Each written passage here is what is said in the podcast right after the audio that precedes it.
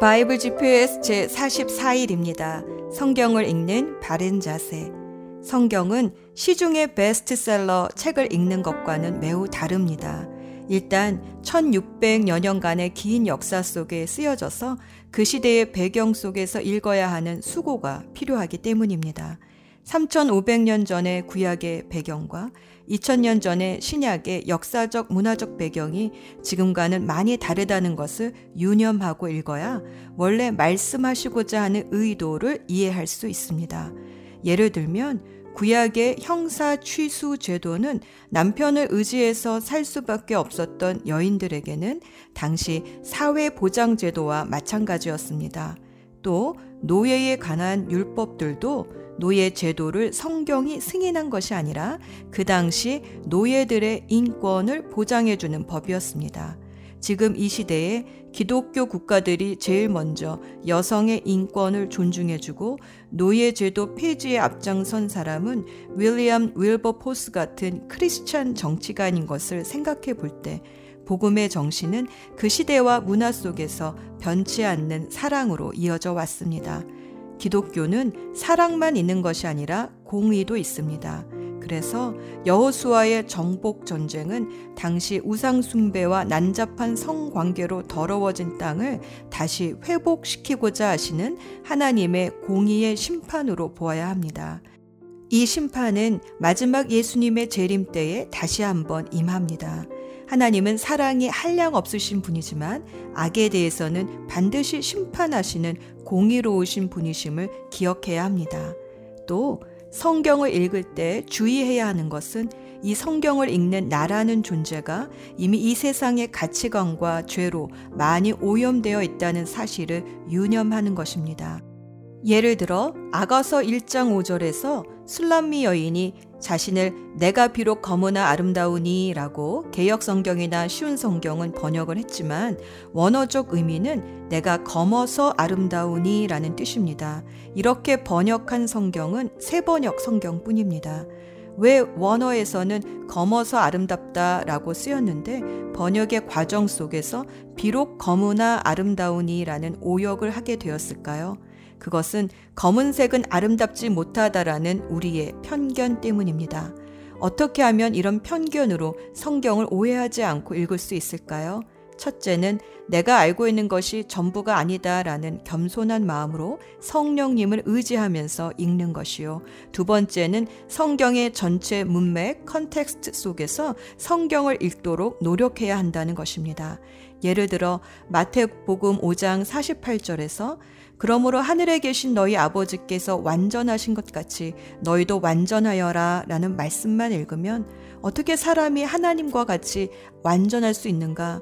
하나님은 이 불가능한 일을 어떻게 사람에게 명하셨지? 하고 낙담이 되지만 그 앞부분의 말씀을 읽으면 하나님이 악인이나 선인에게 똑같이 해를 떠오르게 하시고 비를 내려주듯이 자신을 사랑하는 자에게만 잘해주지 말고 원수에게도 똑같이 잘해주고 원수를 위해 기도하는 삶이 바로 하나님 보시기에 완전한 삶이다 라고 말씀하시는 것을 알 수 있습니다. 이처럼 오늘도 성경을 읽을 때 내 관점이 아니라 성경의 관점과 문맥 속에서 읽어봅시다. 성령님께서 도와주실 것입니다. 오늘의 여정 요시아 왕의 개혁과 관련된 열왕기 하와 역대기 기사를 읽으며 이제 막 부상하는 바벨론에게 멸망할 아시리아에 대해 예언하는 나훔과 또 유다의 멸망을 예언한 예레미야의 일부분을 읽습니다. 고난 중에서도 하나님을 의지하며 찬양하는 시편의 일부분도 읽습니다. 역대기는 유다 최악의 왕이었던 문하세 왕의 회개 사건도 기록했는데 이는 회복에 포커스를 두고 기록한 역사서이기 때문입니다. 문하세의 뒤를 이은 아몬이 2년 만에 신하들 손에 암살당하자 8살의 어린 나이에 요시아가 유다의 왕이 됩니다. 요시아 왕은 우상의 재단을 제거하고 성전을 수리하다 여호와의 율법책을 발견하고 온 유대 백성들 앞에서 함께 말씀을 읽으며 말씀대로 살지 못한 것을 회개합니다. 또 유월절 절기도 대대적으로 지킵니다. 하나님께 돌아와 예배하며 찬양하는 유다 백성들을 상상하며 다음의 시편을 읽어봅니다. 창조주 하나님을 의지하는 사람들을 방패처럼 지켜주신다는 찬양의 고백인 시편 33편. 과거 애굽으로부터 구해주신 하나님이 또다시 원수의 손에서 구해주시고 회개하고 돌아온 백성의 기도를 들으시는 하나님을 찬양하는 시편 66편. 온 열방의 민족들이 하나님께로 와서 찬양할 것이라는 시편 67편. 우리의 목자 되신 창조주 하나님을 찬양하는 시편 100편을 읽으며 어떤 시련 속에서도 하나님이 누구이신지를 아는 백성에게는 소망이 있음을 기억해 봅니다. 나움 선지자는 이즈음에 아시리아의 멸망을 예언합니다. 요나 선지자의 경고로 회개한 지 약 150여 년이 지난 아시리아의 주요 도시 니느웨는 다시 하나님을 대적하고 각종 우상을 섬기며 무죄한 사람들을 죽이는 피해 성이 되어 있었습니다. 회개는 한 번으로 끝나는 것이 아닙니다. 요나 이후 니느웨는 회개의 정신을 잊어버리고 더 심하게 타락해 버렸습니다. 나움은 니느웨 성이 홍수와 전쟁, 즉 바벨론의 침략으로 멸망할 것을 예언했는데 그가 예언하고 약 18년이 지난 BC 609년에 망합니다. 19세기 영국의 고고학자 어스틴 헨리 레이어드에 의해 아시리아의 성터가 발견되었는데 그의 주장에 의하면 정말 성경에서 예언한 대로 66m 이상의 물과 흙이 니느웨를 덮은 흔적이 발견되었다고 합니다. 오늘부터 읽기 시작하는 예레미야는 요시아 왕 때부터 사역을 시작하여 유다의 마지막 왕 시드기야 왕 때까지 사역한 선지자입니다. 요시아 왕은 8세에 왕이 되어 16세에 하나님의 얼굴을 구하며 주님 앞으로 나아가 20세에 국가적 부흥 운동을 주도했습니다. 그리고 1년 후 하나님은 예레미야를 부르셔서 요시아와 함께 일하게 하셨습니다. 하나님이 예레미야를 열방의 선지자로 부르셨을 때 그는 나는 아이여서 말할 줄 모릅니다 라고 응답했습니다. 아마 그때 그의 나이가 18세에서 20세 사이로 추정이 됩니다. 놀랍게도 유다 왕국의 마지막에 있었던 이 놀라운 부흥의 중심에는 21살의 요시아 왕과 20살 미만의 젊은 예레미야가 있었습니다. 마지막 부흥의 시대에 젊은이들을 또다시 한번 사용해 주시지 않을까 하는 소망이 생깁니다. 하나님은 이런 젊은 나이에 예레미야를 부르셔서 유다의 이말 하나님의 심판을 예언하며 회개를 촉구하게 하셨습니다. 오늘은 예레미야의 부르심과 그 사역의 첫 부분을 읽어 봅니다. 예수 전망대 마가복음 9장 46절 게헨나 지옥에서는 그들을 파먹는 구더기들도 죽지 않고 불도 꺼지지 않는다. 열왕기하 23장 10절 요시아는 흰놈 골짜기에 있던 도벳을 더럽혀 놓았습니다. 그래서 아무도 그곳에서 자기 아들이나 딸을 몰렉에게 제물로 바칠 수 없게 되었습니다. 오늘은 예수님이 언급하신 게헨나 이야기를 해볼까 합니다. 게헨나는 흰놈의 골짜기에 있었습니다. 흰놈 골짜기는 예루살렘 남서쪽에 위치한 골짜기로 골짜기를 따라 쭉 내려가면 기드론 골짜기와 감린산 겟세만의 지역이 만나는 장소에 있습니다. 지금은 잔디와 나무를 심어서 경관이 괜찮지만 옛날에는 정말 황량한 곳이었다고 합니다. 이 흰놈이라는 골짜기에 도벳이라는 산당을 짓고 유대인들은 자기 아들과 딸들을 불태워 몰래 계 신에게 바쳤는데 요시아 왕 때 이르러서 이 산당을 허물고 쓰레기 소각 장과 또 나그네나 오갈 데 없는 사람 혹은 납병 환자들의 매장지로 삼았습니다. 당시 예루살렘 성의 쓰레기들과 오물들은 옛 성문 가운데 있는 분문을 통해 옮겨 흰놈의 골짜기로 실어 날랐는데 온갖 더러운 것들과 오물들과 죄인들의 시체와 짐승의 사체가 나가는 분이어서 분문, 다시 말하면 똥문이라고 이름을 지었다고 합니다. 그래서 이 주변에는 항상 악취가 진동했다고 합니다. 예수님은 마가복음 9장 44에서 46절에서 지옥을 게헨나라고 부르셨는데 이 게헨나가 원래 흰놈 골짜기의 이름이었다고 합니다. 어린아이들이 이곳에서 불에 타 죽으며 내는 비명소리, 연기, 타는 냄새, 불꽃, 이 모든 것이 지옥의 이미지가 되어 이 흰놈 골짜기 이름이 게헨나, 지옥을 가르치는 대명사가 된 것입니다. 이 게헨나 중앙에 아겔다마가 있습니다. 바로 예수님을 판 가론 유다가 죄책감으로 자살하여 죽자 그에게 준 은돈 30냥으로 제사장들이 나그네의 무덤을 산 곳이 바로 피밭이라는 이름을 가진 아겔다마입니다. 이곳은 지금 어, 수도원이 세워져 있다고 합니다. 예루살렘 성전 바로 코앞에 이 게헨나가 있었습니다. 성전 안에서는 하나님께 제사 드리는 향기가 그 성 밖에서는 죄의 악취가 함께 공존하는 예루살렘. 어쩌면 우리가 사는 이 세상과 이렇게 닮았을까 하는 생각이 듭니다. 같은 땅이지만 우리가 무엇을 행하느냐에 따라 우리가 선 땅에서 나는 냄새가 향기가 다릅니다. 기도합시다. 사랑하는 주님, 바로 코앞에 눈앞에서 길이 갈립니다. 거룩한 성전으로 올라갈 것인지, 게헨나로 내려갈 것인지, 그것은 먼 곳의 이야기가 아니라 우리의 날마다 일상의 목전에서 일어나는 일입니다. 오늘도 말씀이 우리 삶의 표지판이 되게 하셔서 성전으로 올라가는 길을 걷게 하옵소서. 우리 삶의 거룩한 향기가 되신 예수 그리스도 이름으로 기도합니다. 아멘. 열왕기하 22장 요시아가 왕이 되었을 때의 나이는 8살이었습니다. 그는 31년 동안 예루살렘에서 다스렸습니다. 그의 어머니는 여디다인데 보스갓 사람 아다야의 딸입니다. 요시아는 여호와께서 보시기에 옳은 일을 했습니다. 그는 그의 조상 다윗이 했던 대로 행하였으며 나쁜 일을 하지 않았습니다. 요시아가 왕으로 있은 지 18년째 되던 해에 무술람의 손자요 아살리아의 아들인 왕의 서기관 사반을 여호와의 성전으로 보냈습니다. 요시아가 말했습니다. 대제사장 힐기야에게 올라가시오. 가서 문지기들이 백성에게 모은 돈, 곧 백성이 여호와의 성전으로 가져온 돈을 계산하라고 하시오. 그리고 그 돈을 성전 수리하는 일을 감독하는 사람들에게 주어 성전에서 부서진 곳을 고치도록 하시오. 곧 목수와 돌 쌓는 사람과 미장이에게 주게 하시오. 그리고 그 돈으로 성전을 수리하는 데 필요한 나무와 돌을 사들이게 하시오. 그러나 그 돈을 어디에 썼는지 보고하게 할 필요는 없소. 왜냐하면 그들이 정직하게 일하고 있기 때문이요. 대제사장 힐기야의 왕의 서기관 사반에게 말했습니다. 내가 여호와의 성전에서 율법책을 발견했소. 힐기야가 그 책을 사반에게 주자 사반이 그 책을 읽었습니다. 서기관 사반이 왕에게 가서 보고했습니다.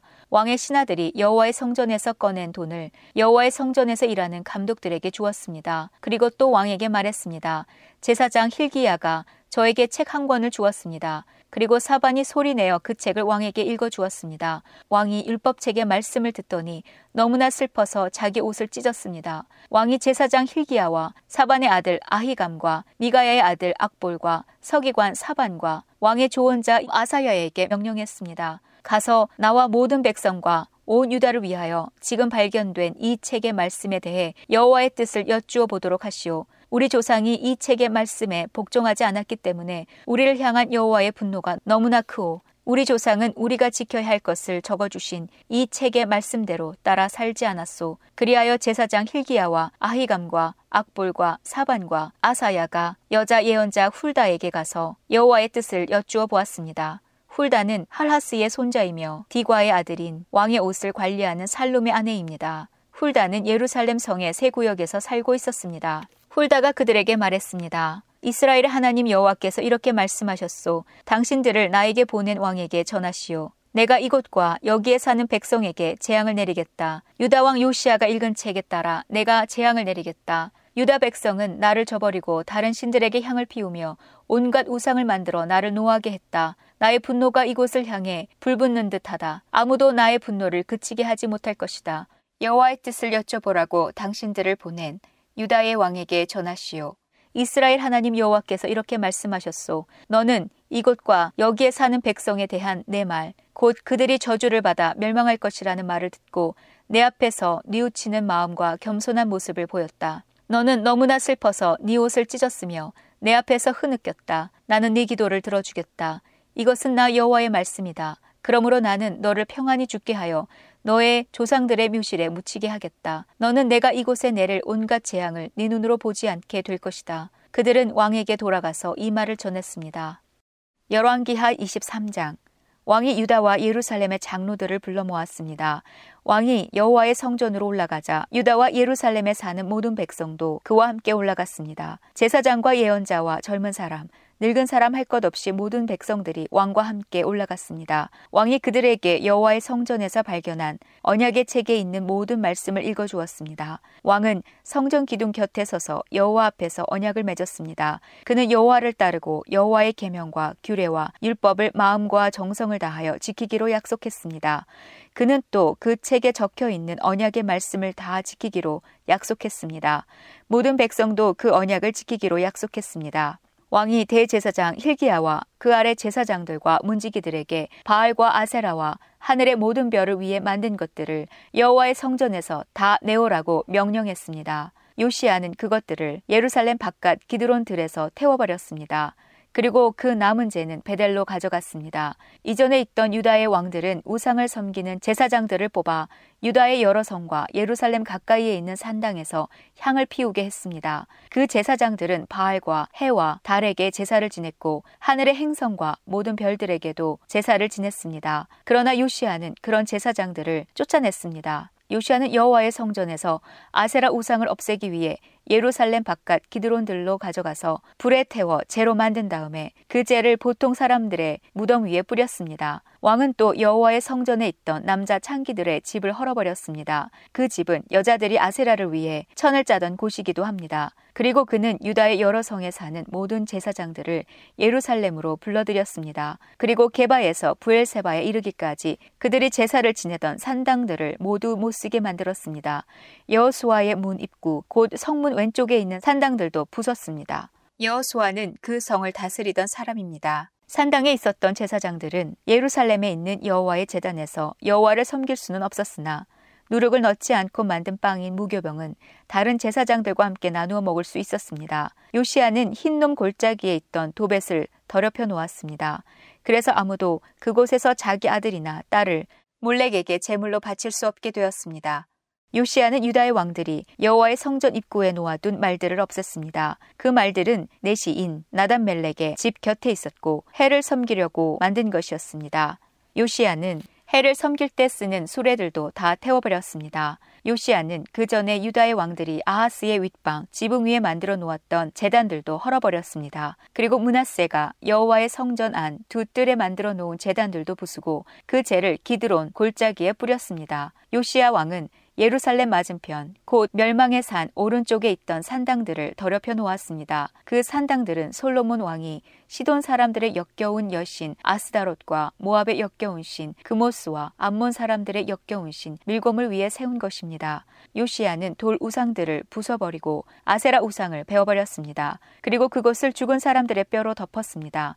요시아는 느바의 아들 여로보암이 세운 베델의 재단도 헐어버렸습니다. 여로보암은 이스라엘 백성들이 죄를 짓게 만든 왕이었습니다. 요시아는 그곳을 불태우고 재단의 돌들을 부숴서 가루로 만들었습니다. 그리고 아세라 우상 도 불태웠습니다. 요시아가 몸을 돌이켜 보니 산 위에 무덤들이 있었습니다. 그는 사람들을 보내어 무덤에서 뼈를 꺼내게 하고 그 뼈를 재단 위에서 태워 재단을 부정하게 만들어 놓았습니다. 이로써 여호와께서 하나님의 사람을 통해서 하신 말씀을 모두 이루었습니다. 요시아가 물었습니다. 저기 보이는 저 비석은 무엇이냐? 그 성의 백성이 대답했습니다.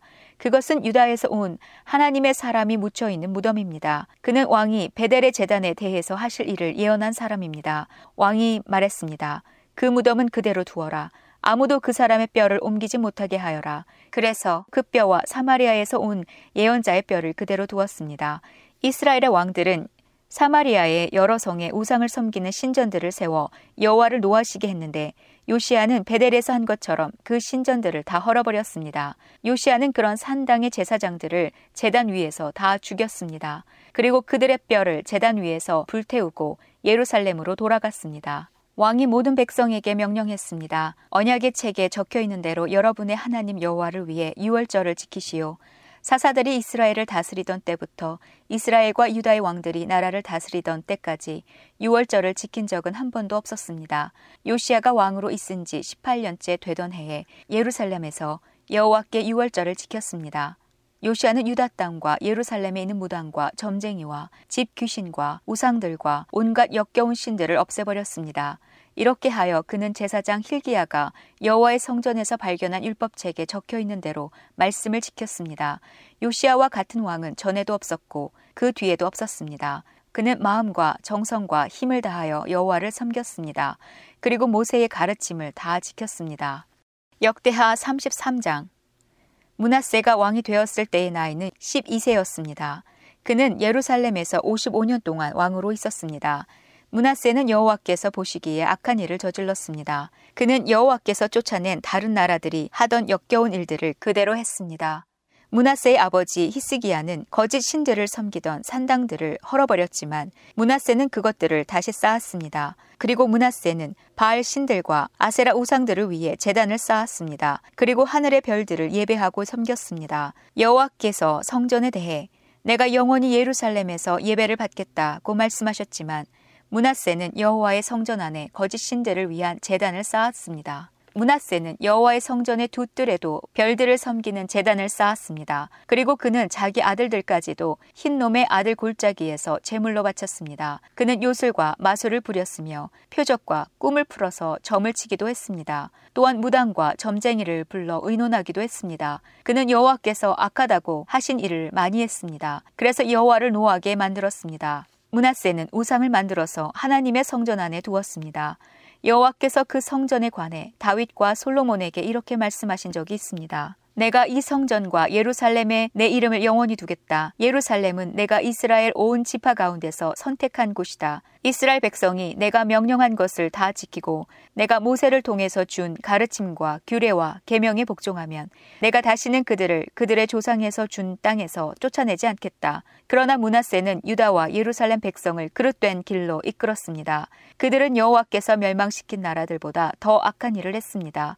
여호와께서 문하세와 그의 백성에게 말을 해도 그들은 듣지 않았습니다. 그래서 여호와께서 아시리아 왕의 군대를 보내 유다를 치게 하셨습니다. 그들은 문하세를 사로잡아 쇠사슬로 손을 묶어 바빌론으로 끌고 갔습니다. 문하세는 고통을 당하는 가운데 그의 하나님 여호와께 빌었습니다. 문하세는 자기가 조상들의 하나님 앞에서 저지른 일들을 뉘우쳤습니다. 문하세가 기도드리니 여호와께서 들으시고 그를 불쌍히 여기셨습니다.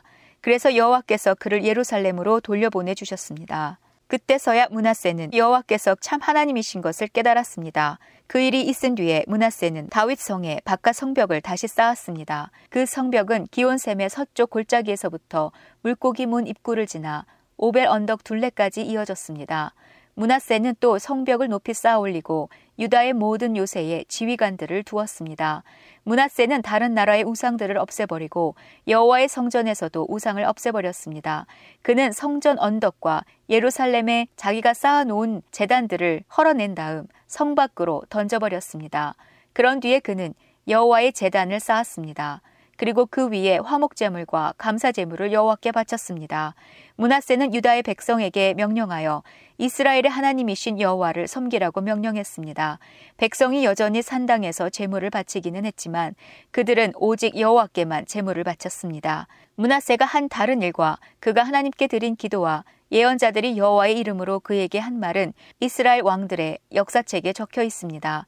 문하세가 기도드린 것과 하나님께서 그를 불쌍히 여기신 것과 문하세가 저지른 모든 죄와 그가 복종하지 않은 것 또 그가 거짓 신들과 아세라 우상들을 위해 지은 산당들도 호세의 책에 다 적혀 있습니다.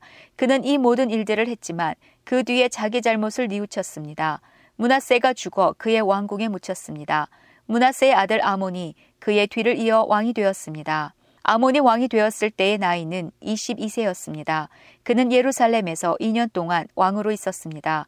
그는 그의 아버지 문하세처럼 여호와께서 보시기에 악한 일을 저질렀습니다. 아몬은 문하세가 만든 온갖 우상들을 섬기고 그것들에게 재물을 바쳤습니다. 아몬은 자기 아버지와는 달리 여호와 앞에서 저지른 잘못을 뉘우치지 않았습니다. 오히려 아몬은 더 많은 죄를 지었습니다. 아몬의 신하들이 반역을 꾀하고 아몬을 왕궁에서 죽였습니다. 그러나 유다 백성은 아몬에게 반역한 사람들을 다 죽이고 그의 아들 요시아를 왕으로 삼았습니다.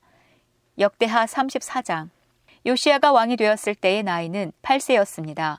그는 예루살렘에서 31년 동안 다스렸습니다. 그는 그의 조상 다윗처럼 여호와께서 보시기에 올바른 일을 했습니다. 요시아는 언제나 옳은 일만 했습니다. 요시아는 왕으로 있은 지 8년째 되던 해에 그의 조상 다윗이 따르던 하나님을 섬기기 시작했습니다. 그때는 요시아가 아직 어렸을 때였습니다. 요시아는 왕이 된 지 12년째 되던 해에 유다와 예루살렘에서 거짓 신들을 몰아내기 시작했습니다. 그는 거짓 신들을 섬기는 산당들을 다 헐어버리고 아세라 우상과 나무로 만든 우상과 새로 만든 우상들을 없애버렸습니다. 백성도 요시아의 명령을 받아서 바알을 섬기던 재단들을 헐어버렸습니다. 요시아는 재단 위에 있던 향 재단들도 찍어버렸습니다. 그는 아세라 우상과 나무로 만든 우상과 새로 만든 우상들을 부수어 가루로 만든 다음 그 가루를 그런 신들에게 제물을 바친 사람들의 무덤 위에 뿌렸습니다. 그는 또 우상을 섬기던 제사장들의 뼈도 그 재단 위에서 불태웠습니다. 이처럼 요시아는 유다와 예루살렘에서 우상을 섬기던 것을 모두 없애버렸습니다. 요시아는 문하세와 에브라임과 시므온 땅의 여러 마을과 멀리 납달리 땅과 그 둘레의 폐허에서도 같은 일을 했습니다. 요시아는 재단과 아세라 우상들을 부수어 가루로 만들었습니다. 그는 온 이스라엘에 있는 분향단도 찍어버렸습니다. 그런 뒤에 그는 예루살렘으로 돌아왔습니다. 요시아는 왕으로 있은 지 18년째 되던 해에 그 땅과 성전을 깨끗하게 했습니다. 그는 아살랴의 아들 사반과 성의 지도자 마아세야와 요아스의 아들인 서기관 요아를 보내어 요시아의 하나님이신 여호와의 성전을 수리하게 했습니다. 그들은 대제사장 힐기야에게 가서 백성이 하나님의 성전에 바친 돈을 주었습니다. 그 돈은 레위 사람 문지기들이 문하세와 에브라임과 살아남은 모든 이스라엘 백성에게서 거둔 돈입니다. 그들은 또한 유다와 베냐민과 예루살렘 백성에게서도 돈을 거두었습니다. 레위 사람들은 성전 수리를 감독하는 사람들에게 그 돈을 주었습니다. 그 감독관들은 성전을 다시 짓고 수리하는 일꾼들에게 그 돈을 주었습니다. 그들은 목수와 돌을 쌓는 사람들에게도 돈을 주어 채석한 돌과 나무를 사들이게 했습니다. 나무는 유다의 왕들이 폐허로 만들어버린 건물들을 다시 짓고 들보를 만드는 데 쓸 것이었습니다. 사람들은 그 일을 열심히 했습니다. 그 일을 감독한 사람은 야핫과 오바디아와 스가랴와 무슬람입니다. 야핫과 오바디아는 무라리 집안의 레위 사람입니다. 스가랴와 무슬람은 고핫 집안 사람입니다. 이 레위 사람들은 모두 뛰어난 음악가였습니다. 그들은 물건을 나르는 일꾼들과 그 밖의 일꾼들을 감독했습니다. 어떤 레위 사람들은 서기관과 관리와 문지기로 일했습니다. 레위 사람들이 여호와의 성전에 있던 돈을 꺼내고 있는데 제사장 힐기야가 여호와의 율법책을 발견했습니다. 그 율법은 하나님께서 모세를 통해서 주신 것입니다. 힐기야가 서기관 사반에게 말했습니다. 여호와의 성전에서 율법책을 발견했다. 힐기야가 그 책을 사반에게 주었습니다. 사반이 그 책을 요시아 왕에게 가져가서 보고했습니다. 왕이 명령한 대로 신하들이 일을 잘하고 있습니다. 그들은 여호와의 성전에 있는 돈을 감독과 일꾼들에게 주었습니다. 그런 뒤에 서기관 사반이 왕에게 말했습니다. 제사장 힐기야가 나에게 책을 주었습니다. 사반이 그 책의 내용을 왕에게 읽어 주었습니다. 왕은 율법 책의 말씀을 듣더니 너무 슬퍼서 자기 옷을 찢었습니다. 그는 힐기야와 사반의 아들 아히감과 미가의 아들 압돈과 서기관 사반과 왕의 종 아사야에게 명령을 내렸습니다. 가서 나와 이스라엘과 유다에 남아 있는 백성을 위하여 발견된 이 책의 말씀에 대해 여호와의 뜻을 여쭤보시오. 우리 조상이 이 책의 말씀에 복종하지 않았기 때문에 우리를 향해 불붙듯 여호와의 진노가 크오. 우리 조상은 우리가 지켜야 할 이 말씀을 따르지 않았소. 그리하여 힐기야를 비롯해서 왕이 보낸 사람들은 여 예언자 훌다에게 가서 여호와의 뜻을 여쭤보았습니다. 훌다는 하스라의 손자이며 도카의 아들인 살룸의 아내였습니다. 살룸은 왕의 옷을 관리하는 사람이었습니다. 훌다는 예루살렘 성의 둘째 구역에서 살고 있었습니다. 훌다가 그들에게 말했습니다. 이스라엘의 하나님이신 여호와께서 이렇게 말씀하셨으니 당신들을 나에게 보낸 사람에게 전하시오. 내가 이곳과 여기에 사는 백성에게 재앙을 내리겠다. 내가 내릴 재앙은 유다의 왕이 읽은 책의 말씀 속에 있다. 유다 백성은 나를 저버리고 다른 신들에게 향을 피우며 온갖 악한 일을 하여 나를 노하게 했다. 내가 이곳을 향해 내 노를 쏟아부으리니 아무도 나의 노를 멈추지 못할 것이다. 여호와의 뜻을 여쭤보라고 당신들을 보낸 유다의 왕에게 전하시오. 이스라엘의 하나님이신 여호와께서 이렇게 말씀하셨소. 너는 이곳과 여기에 사는 백성에 대한 내 말을 듣고 여호와 앞에서 뉘우치는 마음과 겸손한 모습을 보였다. 너는 너무나 슬퍼서 내 옷을 찢었으며 내 앞에서 흐느꼈다. 그래서 내가 내 기도를 들어주겠다. 나 여호와의 말이다. 그러므로 내가 죽을 때 평안히 묻히겠고 너는 내가 이곳에 사는 백성에게 내릴 온갖 재앙을 보지 않을 것이다. 그들이 훌다의 말을 받아가지고 왕에게 돌아갔습니다. 왕이 유다와 예루살렘의 장로들을 다 불러 모았습니다. 왕은 여호와의 성전으로 올라갔습니다. 유다와 예루살렘에서 온 백성도 왕을 따라 올라갔습니다. 제사장과 레위 사람과 온 백성, 곧 보잘것 없는 사람에게서부터 귀한 사람에 이르기까지 모두 다 왕과 함께 올라갔습니다. 왕이 그들에게 여호와의 성전에서 발견한 언약의 책에 있는 말씀을 다 읽어 주었습니다. 그런 뒤에 왕은 기둥 곁에 섰습니다. 왕은 여호와 앞에서 언약을 맺었습니다. 그는 여호와를 따르고 여호와의 명령과 규례와 율법에 복종하기로 약속했습니다. 그리고 그 책에 적힌 언약의 말씀을 따르기로 약속했습니다. 그런 뒤에 요시아는 예루살렘과 베냐민의 모든 백성에게도 언약을 지키게 했습니다. 예루살렘의 백성은 그들의 조상이 섬기던 하나님의 언약에 복종했습니다. 요시아는 이스라엘 백성이 차지하고 있던 온 땅에서 역겨운 우상들을 없애버렸습니다. 요시아는 이스라엘의 모든 사람으로 하여금 그들의 하나님 여호와를 섬기게 했습니다. 요시아가 살아있는 동안 백성은 그들의 조상이 섬기던 여호와께 복종했습니다.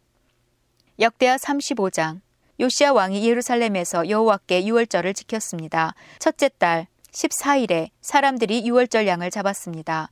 요시아는 제사장들을 뽑아 각자 할 일을 맡겼습니다. 그리고 여호와의 성전에서 일하는 그들을 격려해 주었습니다. 레위 사람들은 이스라엘 백성을 가르치며 여호와를 섬기기 위해 자기 몸을 거룩히 구별했습니다. 요시아가 그들에게 말했습니다. 다윗의 아들 솔로몬이 이스라엘의 왕으로 있으면서 지은 성전에 거룩한 궤를 놓아두시오. 이제부터는 그것을 어깨에 메고 이리저리 옮기지 마시오. 이제는 그대들의 하나님 여호와와 그 백성 이스라엘을 섬기시오. 집안별로 여호와를 섬길 준비를 하고 다윗 왕과 그의 아들 솔로몬이 그대들에게 시킨 일을 하시오. 레위 사람들의 무리와 더불어 거룩한 곳에 서시오. 집안별로 준비하여 그들을 도우시오. 유월절 양을 잡으시오. 그대들을 여호와께 거룩히 구별하시오. 그리고 그대들의 형제인 이스라엘 백성을 위해 어린 양들을 준비하시오. 여호와께서 모세를 시켜 우리에게 내리신 명령을 그대로 따르시오. 요시아는 이스라엘 백성에게 자기가 가지고 있던 짐승들 가운데서 양과 염소 3만 마리를 주어 유월절 제물로 쓰게 했습니다.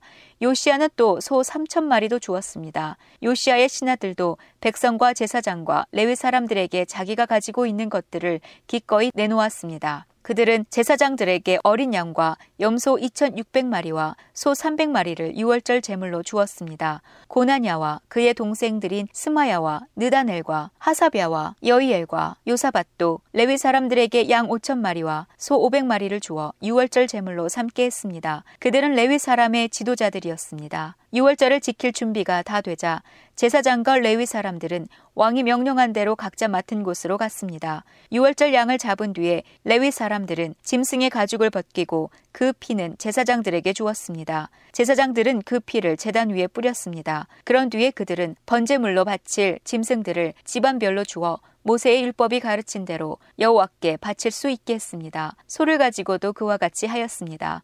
레위 사람들은 명령을 받은 대로 유월절 제물을 불에 구웠습니다. 그리고 거룩한 제물을 솥과 가마와 냄비에 삶아서 그 고기를 재빨리 백성에게 나누어 주었습니다. 모든 일을 마친 뒤에 레위 사람들은 자기들과 아론의 자손인 제사장들을 위해 고기를 준비했습니다. 제사장들은 번제를 드리고 제물의 기름을 태우면서 밤까지 일했습니다. 레위 사람 가운데 노래하는 사람은 아삽 집안 사람이었습니다. 그들은 다윗 왕과 아삽과 해만과 선견자 여두둔이 정해준 곳에 섰습니다. 각 문을 지키는 문지기들은 자기 자리를 떠날 필요가 없었습니다. 그것은 다른 레위 사람들이 유월절을 지킬 준비를 다 해놓고 있었기 때문입니다. 그리하여 그날 여호와께 예배드릴 준비가 다 되었습니다.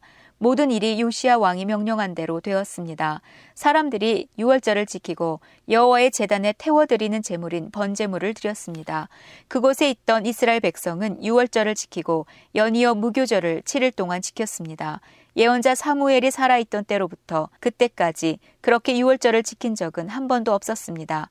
이스라엘의 그 어떤 왕도 요시아가 제사장과 레위 사람과 온 유다와 이스라엘 무리와 예루살렘에 사는 사람들과 함께 지킨 유월절처럼 유월절 행사를 한 적은 한 번도 없었습니다.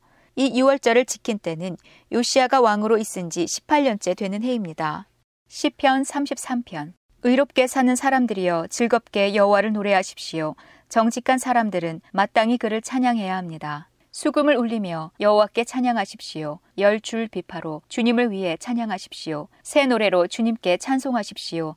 멋있게 악기를 연주하고 기쁘게 노래하십시오. 여호와의 말씀은 올바르고 참됩니다. 그분이 하시는 일은 모두 진실합니다. 주님은 정의롭고 공평한 것을 좋아하십니다. 주님의 한결같은 사랑이 온 땅에 가득합니다. 여호와는 말씀으로 하늘을 지으시고 입김으로 하늘의 별들을 만드셨습니다. 주님은 바닷물을 모아 항아리에 담으시고 깊은 바닷물을 창고에 넣으십니다. 온 땅이여 여호와를 높이고 세상의 모든 사람들이여 그분을 존경합시다. 주님께서 말씀하시니 세상이 생겨났고 주님께서 명령하시니 세상이 나타났습니다. 여호와께서 문나라의 계획을 무너뜨리시고 민족들의 뜻을 꺾으십니다. 여호와의 계획은 언제까지나 한결같고 그분의 뜻은 영원히 변하지 않을 것입니다. 여호와를 자기 하나님으로 모신 나라는 행복한 나라입니다. 하나님께서 자기 백성으로 삼으신 민족은 행복한 민족입니다. 여호와께서 하늘에서 세상을 내려다보시고 사람들 한 사람 한 사람을 보고 계십니다. 하늘에 계신 주님은 땅 위의 사람들 모두 지켜보십니다. 그분은 모든 사람들의 마음을 만드셨기 때문에 사람들이 하고 있는 일을 모두 알고 계십니다. 군대가 많다고 왕이 승리하는 것이 아니고 힘이 세다고 용사가 이기는 것은 아닙니다. 힘센 말을 타고 도망쳐도 피할 수 없으며 모든 힘을 다해도 그들은 살아남을 수 없습니다. 그러나 여호와는 주를 높이는 사람을 돌아보시고 주님의 사랑에 소망을 두는 사람을 지키십니다. 주님은 죽음에서 그들을 건지시고 기근 때에 살아남게 하실 것입니다. 그러므로 우리가 여호와를 바라보면서 기다립니다. 주님은 우리의 도움이시며 방패이십니다. 주님 때문에 우리가 기뻐하고 즐거워합니다. 그것은 주의 거룩한 이름을 굳게 믿기 때문입니다. 여호와여 우리가 주께 우리의 소망을 둡니다. 주님의 변함없는 사랑을 우리에게 베풀어 주소서. 시편 66편 땅 위에 있는 모든 것들이여 하나님께 기쁨의 소리를 외치십시오. 하나님의 찬란한 이름을 노래하십시오. 그분에게 영광스러운 찬송을 드리십시오. 하나님께 말씀하십시오. 주께서 하신 일이 놀랍습니다. 주의 능력은 대단하셔서 주의 원수들이 주 앞에 고꾸라집니다. 온 땅이 주께 머리를 숙입니다. 그들이 주를 찬양하며 주의 이름을 찬송합니다. 셀라. 와서 하나님께서 이루신 일을 보십시오. 하나님께서 사람들을 위해 하신 놀라운 일들을 보십시오. 주께서 바다를 마른 땅으로 바꾸셨습니다. 그러자 사람들이 걸어서 바다를 건넜습니다. 자, 다 함께 와서 하나님을 찬양합시다. 하나님께서 그 능력으로 영원히 다스리십니다. 하나님의 눈은 모든 나라를 지켜보십니다. 그러므로 배반하는 자들이여 그분께 대항해서는 안 될 것입니다. 셀라. 모든 백성들이여 우리 하나님을 찬양하십시오. 모든 사람들이 들을 수 있게 큰 소리로 그분을 찬양하십시오. 하나님께서 우리의 목숨을 살려두시고 우리가 미끄러져서 넘어지지 않게 하셨습니다. 오 하나님, 주는 우리를 시험하셨습니다. 주는 은처럼 우리를 불 속에다 달구셨습니다. 주께서 우리를 감옥에 집어넣으시고 우리 등 위에 무거운 짐을 지어 주셨습니다. 주께서 원수들로 우리 머리를 밟고 지나가게 하셨습니다. 우리는 불과 물속을 지나가게 되었습니다. 그러나 주는 끝내 우리를 풍부한 곳으로 데려다 주셨습니다. 내가 태워드리는 제물인 번제물을 주의 성전에 가지고 가서 주께 맹세한 것을 갚겠습니다. 이 맹세들은 내가 어려움을 겪고 있을 때에 주께 약속하고 말씀드렸던 것입니다. 나는 주께 살진 것으로 제사를 드리며 수량과 소와 염소를 제물로 드리겠습니다. 셀라. 하나님을 두려워하는 모든 사람들이여 와서 잘 들으십시오. 그분이 내게 하신 일을 모두 여러분에게 말씀드리겠습니다. 나는 하나님께 간절히 부르짖었습니다. 내가 열심히 하나님을 찬양했습니다. 만일 내 마음 속에 죄를 품고 있었다면 주는 내 소리를 듣지 않으셨을 것입니다. 그러나 하나님은 들으셨습니다. 하나님께서 내 기도를 들으신 것입니다. 하나님을 찬양하십시오. 그분은 내 기도를 거절하지 않으셨습니다. 그분은 나를 향한 사랑을 멈추지 않으셨습니다. 시편 67편 하나님 우리를 불쌍히 여기시고 복을 내려 주소서 주의 자비로우신 얼굴을 우리에게 비춰 주소서 셀라 그러시면 주의 길이 세상에 널리 알려지게 되고 주의 구원이 모든 나라에게 전파될 것입니다. 오 하나님, 모든 민족들이 주께 찬양 드리기를 바랍니다. 모든 백성들이 주를 찬송하기를 바랍니다. 모든 나라들이 주를 기뻐하며 즐겁게 노래하기를 바랍니다. 그것은 주께서 민족들을 공평하게 다스리시고 땅 위의 모든 나라들을 인도하시기 때문입니다. 셀라. 오 하나님, 모든 민족들이 주께 찬양 드리기를 바랍니다. 모든 백성들이 주를 찬송하기를 바랍니다. 땅의 곡식과 채소가 풍성하게 된 것은 하나님께서 우리를 복 주셨기 때문입니다. 하나님께서 우리에게 복을 주실 것이니 땅 끝에 이르기까지 사람들이 주를 높일 것입니다. 시편 100편 온 땅이여 여호와께 즐겁게 외치십시오. 즐거움으로 여호와를 섬기십시오. 기쁨의 노래를 부르면서 그분 앞으로 나아오십시오. 여호와께서 우리의 하나님이심을 아십시오. 그분이 우리를 지으셨으니 우리는 그분의 것입니다. 우리는 그분의 백성이며 그분이 돌보는 양떼들입니다. 감사의 노래를 부르면서 그분의 성문으로 들어가십시오. 찬양을 드리면서 그분의 뜰 안으로 들어가십시오. 그분에게 감사하고 그분의 이름을 찬양하십시오. 여호와는 선하시며 그분의 사랑은 영원합니다. 그분의 성실하심은 대대로 이어질 것입니다. 열왕기하 23장 26절에서 27절. 그러나 여호와께서는 유다를 향한 크고 무서운 진노를 거두지 않으셨습니다. 여호와의 분노는 유다를 향해 불붙었습니다. 그것은 문하세가 저지른 온갖 죄 때문이었습니다. 여호와께서 말씀하셨습니다. 내가 이스라엘을 없앴듯이 유다도 내 눈앞에서 없애겠다. 그리고 내가 선택한 이 성 예루살렘과 내가 그곳에 내 이름을 두겠다라고 말했던 이 성전도 내버리고 말겠다. 나훔 1장 이것은 엘고스 사람 나훔이 니누웨에 관해 받은 계시입니다. 여호와는 질투하시며 심판하시는 하나님이시다. 여호와는 악한 사람에게 보복하시며 몹시 노하시는 하나님이다. 여호와는 주를 거스른 사람에게 보복하시며 원수에게 노하신다. 여호와는 쉽게 노하지 않으시며 능력이 크신 분이다. 죄인을 심판하지 않은 채 내버려 두지 않으신다. 여호와께서 가시는 곳에는 회오리 바람과 폭풍이 일어나 주의 능력을 드러낸다. 구름은 주의 발에 밟혀 일어난 흙먼지다. 주께서 바다와 강을 향해 말씀하시면 바다가 마르고 모든 강물이 마른다. 바산과 갈멜 지역이 메마르고 레바논의 꽃들이 시든다. 산들을 흔드시고 언덕들을 녹아내리게 하신다. 주께서 오시면 땅이 흔들리며 세계와 그곳에 있는 모든 사람들이 두려워 떤다. 주께서 노하시면 아무도 살아남지 못한다. 주의 크신 진노를 아무도 당하지 못한다. 주의 진노가 불처럼 쏟아지니 바위가 부서진다. 여호와는 선하시다. 어려움을 당할 때에 피난처가 되시며 그는 그에게 피하는 자를 알고 계신다. 그러나 홍수로 니누에를 완전히 멸망시키시고 그의 원수들을 암흑 속으로 쫓아내신다. 너희가 여호와를 대적하여 무엇을 꾀하느냐? 그가 완전히 멸하리니 어느 대적도 두 번 다시 그를 반대하지 않을 것이다. 그들은 엉클어진 가시덤불 같고 포도주에 취한 사람 같다. 말라버린 지푸라기처럼 이내 타버릴 것이다. 여호와를 거스려 악한 계획을 꾸민 자가 니누에에서 나오지 않았느냐. 여호와께서 말씀하셨다. 그들이 강하고 그 수가 많을지라도 망하여 없어질 것이다. 유다야, 내가 너를 심판했지만 다시는 너를 심판하지 않겠다.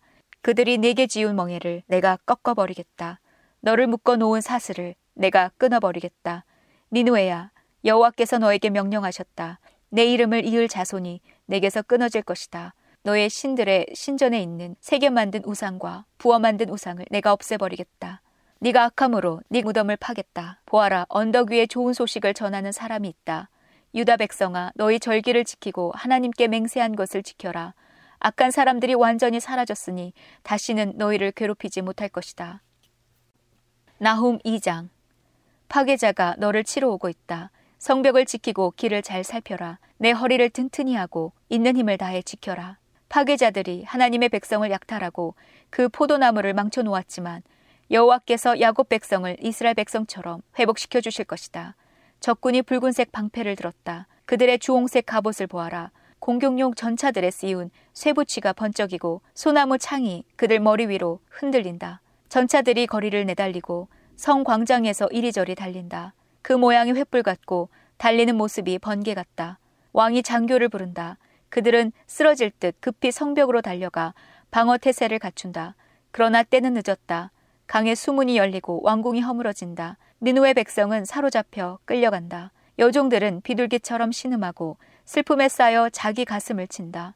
니누에는 옛적부터 연못과 같았으나 이제 물이 빠져나가고 있다. 사람들이 멈추어라 멈추어라 하고 소리 지르지만 아무도 돌아오지 않는다. 은을 빼앗아라. 금을 빼앗아라. 보물이 끝도 없이 많다. 값진 것들이 쌓여 있다. 니누에는 털리고 망하고 폐허가 되었다. 백성들은 공포로 마음이 녹아내리고 무릎이 후들거린다. 사람들이 하얗게 질린 얼굴로 떨고 있다. 사자들의 굴이 어디에 있느냐? 사자들이 새끼를 먹이던 곳이 어디에 있느냐? 수사자와 암사자와 새끼 사자가 마음대로 드나들던 곳이 어디에 있느냐? 그들이 두려워하지 않던 곳이 어디에 있느냐? 수사자가 새끼들과 암컷에게 주려고 먹이를 많이 잡았다. 잡아온 먹이로 굴을 가득 채우고 갈기갈기 찢은 고기로 사자굴을 가득 채웠다. 니누웨야, 내가 너를 치겠다. 만군의 여호와의 말씀이다. 내 전차들을 불살라 연교와 함께 사라지게 하고 내 젊은 사신들을 칼로 죽일 것이다. 내가 내 먹이를 땅에서 끊으리니 내가 보낸 사신들의 목소리가 다시는 들리지 않을 것이다. 나훔 3장 화로다 피의 도성이여 거짓말이 가득하고 강포가 가득하며 살육이 떠나지 않는다. 말채찍 소리를 들어보고 전차 바퀴 소리를 들어보아라. 말들이 달려오고 전차들이 몰려온다. 기마병들이 쳐들어온다. 그들의 칼이 번쩍이며 그들의 창이 번뜩인다. 시체가 마치 산처럼 쌓여 있어 셀 수조차 없다. 사람들이 시체에 걸려 넘어진다. 그 성은 창녀 같았다. 한껏 멋을 부리고 마술을 좋아했다. 음란한 짓으로 나라들을 꿰었고 마술로 민족들을 유혹했다. 보라, 내가 너를 치겠다. 만군의 여호와의 말씀이다. 내 치마를 내 얼굴 위로 걷어 올려 내 벌거벗은 몸을 온 나라가 보게 하겠다. 내 부끄러운 곳을 왕국들이 보게 하겠다. 더러운 것을 내게 던지겠고 너를 조롱거리로 만들겠다. 사람들이 내 모습을 보고 비웃을 것이다. 너를 보는 사람마다 달아나며 니누에가 폐허가 되었다. 누가 망한 니누에를 위해 슬퍼하랴 고 말한다. 니누에야 너를 위로할 사람을 찾을 수 없구나. 니누에야 너는 테베보다 나은 것이 없다.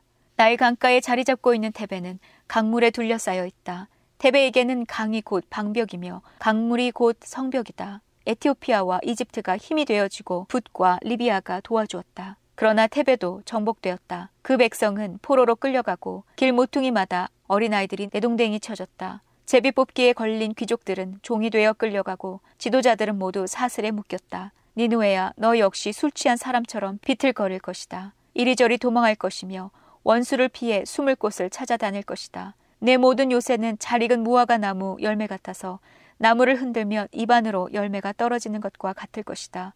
내 군인들을 보아라. 여자처럼 힘이 없구나. 내 땅의 성문은 모두 활짝 열려 있고 성문 빗장은 불에 타 버렸다. 적들에게 둘러싸이기 전에 물을 길어두어라. 요새를 굳건히 해두어라. 진흙을 이겨 벽돌을 만들어 성벽을 수리하여라. 메뚜기들이 작물을 먹어 치우듯이 그곳에서 불이 너를 삼킬 것이다. 칼이 너를 죽일 것이다. 풀무치 때처럼 불어나라. 메뚜기 때처럼 불어나라. 내가 상인들을 하늘의 별보다 많게 하였으나 그들이 메뚜기 때처럼 땅을 황폐하게 하고 날아가 버릴 것이다. 내 수비대와 관리들도 차가운 날에 담장 위에 날아와 앉는 메뚜기 때 같다. 그들은 해가 떠오르면 날아가 버리는 메뚜기 때 같이 아무도 모르는 곳으로 사라져 버린다. 아시리아의 왕아, 내 통치자들이 잠들었고 내 귀족들이 잠에 빠져 있다. 내 백성이 이 산 저 산으로 흩어졌으나 아무도 불러 모을 사람이 없다. 아무도 내 상처를 고치지 못한다. 내 부상은 치명적이다. 내 소식을 듣는 사람마다 손뼉을 칠 것이다. 계속된 너의 잔인함을 겪지 않은 자가 누가 있겠느냐. 예레미야 1장 이것은 베냐민 땅 아나돗에 살던 제사장 가문의 힐기야의 아들 에레미야가 한 말입니다. 아몬의 아들 요시아가 유다의 왕이 되어 30년째 다스리고 있을 때에 여호와께서 예레미야에게 말씀하셨습니다. 요시아의 아들 여호야김이 유다 왕이 되어 다스리던 때에도 여호와께서 그에게 말씀하셨고 그 후 요시아의 아들 시드기야가 유다 왕이 되어 11년 동안 다스리고 있을 때에도 여호와께서 그에게 말씀하셨습니다. 그의 다섯째 달에 예루살렘 사람들이 포로로 잡혀갔습니다. 여호와께서 나에게 말씀하셨다. 나는 너를 내 어미 뱃속에서 만들기 전부터 알았고 내가 태어나기도 전에 너를 거룩하게 구별하여 여러 나라에 보낼 예언자로 세웠다. 내가 대답하였다. 주 여호와여 보십시오. 저는 너무 어려서 말할 줄을 모릅니다. 그러나 여호와께서 나에게 말씀하셨다. 너는 아이 같다고 말하지 마라. 내가 너를 누구에게 보내든지 너는 가고 내게 무슨 말을 명하든지 그대로 전하여라. 그들을 두려워하지 마라. 내가 너와 함께하여 너를 구해 주겠다. 그러한 뒤에 여호와께서는 손을 뻗쳐 내 입에 대시고 말씀하셨다. 보아라 이제 내 말을 내 입에 두겠다. 내가 오늘 너를 온 나라와 민족들 위에 세워 내가 그들을 뽑으며 허물며 멸망시키며 무너뜨리며 세우며 심게 하겠다. 여호와께서 나에게 말씀하셨다. 예레미야야 무엇이 보이느냐? 내가 대답하였다. 아몬드 나뭇가지가 보입니다. 여호와께서 나에게 말씀하셨다. 잘 보았다. 이것은 내 말이 그대로 이루어지는지 내가 지켜보고 있다는 것을 뜻한다. 여호와께서 두 번째로 나에게 말씀하셨다. 무엇이 보이느냐? 내가 대답하였다. 물이 끓고 있는 가마솥이 보이는데 북에서부터 기울어졌습니다. 그러자 여호와께서 나에게 말씀하셨다. 북쪽에서부터 재앙이 넘쳐 흘러 이 땅의 모든 백성에게 닥칠 것이다. 내가 북쪽에 있는 모든 나라 백성들을 불러들이겠다. 그들이 와서 예루살렘 성문 입구에 각각 자기의 보좌를 두고 사방으로부터 예루살렘의 온 성벽과 유다의 모든 성을 칠 것이다. 유다 사람들이 나를 저버리고 다른 신들에게 분양하며 자기 손으로 지은 우상을 섬기는 악한 짓을 했으므로 내가 그들을 심판하겠다. 그러므로 너는 허리띠를 조이고 일어나 내가 네게 명하는 모든 말을 그들에게 전하여라. 그들을 두려워하지 마라. 그들을 두려워하면 내가 너를 그들 앞에서 무서워 떨게 하겠다. 보아라, 오늘 내가 너를 굳건한 요새와 같은 성으로 쇠기둥으로 놋 성벽으로 만들겠다. 너는 유다의 왕들과 장관들과 제사장들과 이 땅의 백성들과 이 땅에 있는 그 누구와도 맞설 수 있을 것이다. 그들이 너와 맞서 싸우더라도 너를 이기지 못할 것이다. 이는 내가 너와 함께하여 너를 구할 것이기 때문이다. 나 여호와의 말이다. 예레미야 2장 여호와께서 나에게 말씀하셨다. 가서 예루살렘을 향하여 외쳐라. 주 여호와의 말이다. 내가 젊었을 때에 너는 내게 충성하였고 신부처럼 나를 사랑하였다. 아무것도 심은 적이 없는 메마른 광야에서 나를 따랐다. 이스라엘 백성은 거룩하여 내 소산 중에 첫 열매 같았다. 이스라엘을 해치려 하는 사람은 벌을 받아 재앙이 그들에게 닥쳤다. 나 여호와의 말이다. 야곱의 집과 이스라엘의 집의 모든 백성아 여호와의 말씀을 들어라. 여호와께서 이렇게 말씀하셨다. 내가 너희 조상에게 무엇을 잘못했기에 나에게서 멀리 떠났느냐? 그들은 헛된 우상을 섬김으로 스스로 헛된 사람이 되었다. 너희 조상은 우리를 이집트에서 이끌어내신 여호와 광야 가운데서 메마르고 험한 땅에서 어둡고 위험한 땅에서 아무도 다니지 않고 아무도 살지 않은 땅에서 우리를 인도해내신 여호와께서 지금은 어디에 계시는가 하고 묻지도 않는다. 나는 너희를 기름진 좋은 땅으로 인도하여 그 열매와 곡식을 먹게 했다. 그런데 너희는 내 땅으로 들어와서 그 땅을 더럽히고 그곳을 역겨운 곳으로 만들었다. 제사장들은 여호와께서 어디에 계시는가 하고 묻지도 않고 율법을 다루는 사람들은 나를 알지도 못한다. 지도자들은 나를 배반하고 예언자들은 바알의 이름으로 예언한다. 그들은 아무런 유익이 되지 않는 우상을 섬긴다. 그러므로 내가 다시 한번 너희를 책망하고 너희 자손을 책망할 것이다. 나 여호와의 말이다. 너희는 바다를 건너 기띔 섬에 가보아라. 게달 땅에 사람을 보내어 이런 일이 일어난 적이 있는지 자세히 알아보아라. 어느 나라가 자신들의 신을 다른 신으로 바꿨느냐? 물론 그들의 신은 진짜 신이 아닌데도 말이다. 내 백성은 영광의 하나님을 아무 쓸데없는 우상들로 바꾸어 버렸다. 하늘아, 이 일을 보고 놀라라. 큰 두려움으로 떨어라. 나 여호와의 말이다. 내 백성이 두 가지 죄를 지었다. 그들은 생명수 샘인 나에게서 멀리 떠났고 스스로를 위하여 우물을 팠다. 그러나 그것은 물을 담지 못하는 터진 우물이다. 이스라엘 백성이 노예가 되었느냐? 어찌하여 그들이 노예로 태어나 사람과 같이 되었느냐? 왜 그들은 원수들에게서 모든 것을 빼앗겼느냐? 원수들이 사자처럼 이스라엘을 향해 으르렁거리고 울부짖는다. 원수들이 이스라엘 땅을 망쳐 놓았다. 이스라엘의 성들은 불탔고 모든 백성은 그 성을 떠났다. 눕과 다바네스 같은 이집트의 성에서 온 사람들도 내 머리를 밀어 너희를 욕보였다. 이런 일은 내 스스로 불러들인 것이니 이는 내 하나님 여호와가 내게를 인도하는데도 나를 버리고 떠났기 때문이다.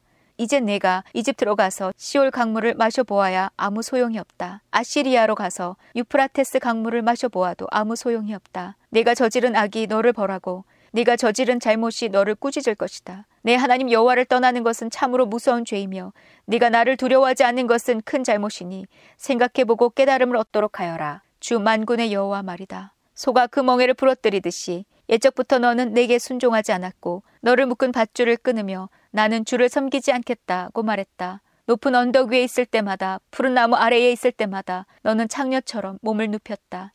나는 가장 좋은 씨를 골라 너를 특별한 포도나무로 심었는데 어찌하여 너는 나쁜 열매를 맺는 들 포도나무가 되었느냐? 잿물로 몸을 닦고 비누로 아무리 몸을 씻어도 내 죄의 흔적은 여전히 내 앞에 남아 있다. 주 여호와의 말이다. 네가 어찌하여 나는 죄가 없다. 나는 바알 신들을 섬기지 않았다고 말할 수 있느냐? 네가 그 골짜기에서 한 짓들을 생각해 보아라. 네가 한 일들을 생각해 보아라. 너는 마치 짝짓기 철을 맞아 이리저리 날뛰는 암낙타와 같고 너는 마치 광야에 사는 들나귀와 같다. 짝짓기 철이 돌아와 암컷이 헐떡거리며 다닐 때는 아무도 그것을 막을 수 없다. 짝짓기 철이 돌아오면 아무 수컷과 짝짓기를 한다. 맨발로 돌아다니지 마라. 목이 타도록 돌아다니지 마라. 하지만 너는 소용없습니다. 나는 다른 신들이 좋습니다. 그들을 따라가겠습니다. 하고 말했다. 도둑이 도둑질하다 붙잡히면 부끄러움을 당하듯 이스라엘 백성도 부끄러움을 당할 것이니 왕과 신하들, 제사장과 예언자들이 부끄러움을 당하게 될 것이다. 그들은 나무로 만든 것을 보고 당신은 나의 아버지라고 말하며 돌로 만든 우상을 보고 당신이 나를 낳았다고 말한다. 그들은 나를 바라보려 하지 않고 내게서 등을 돌렸다. 그러나 재앙을 당할 때 말하기를 일어나 우리를 구해 주소서라고 한다. 내가 만든 우상들은 어디에 있느냐? 내가 재앙을 만나거든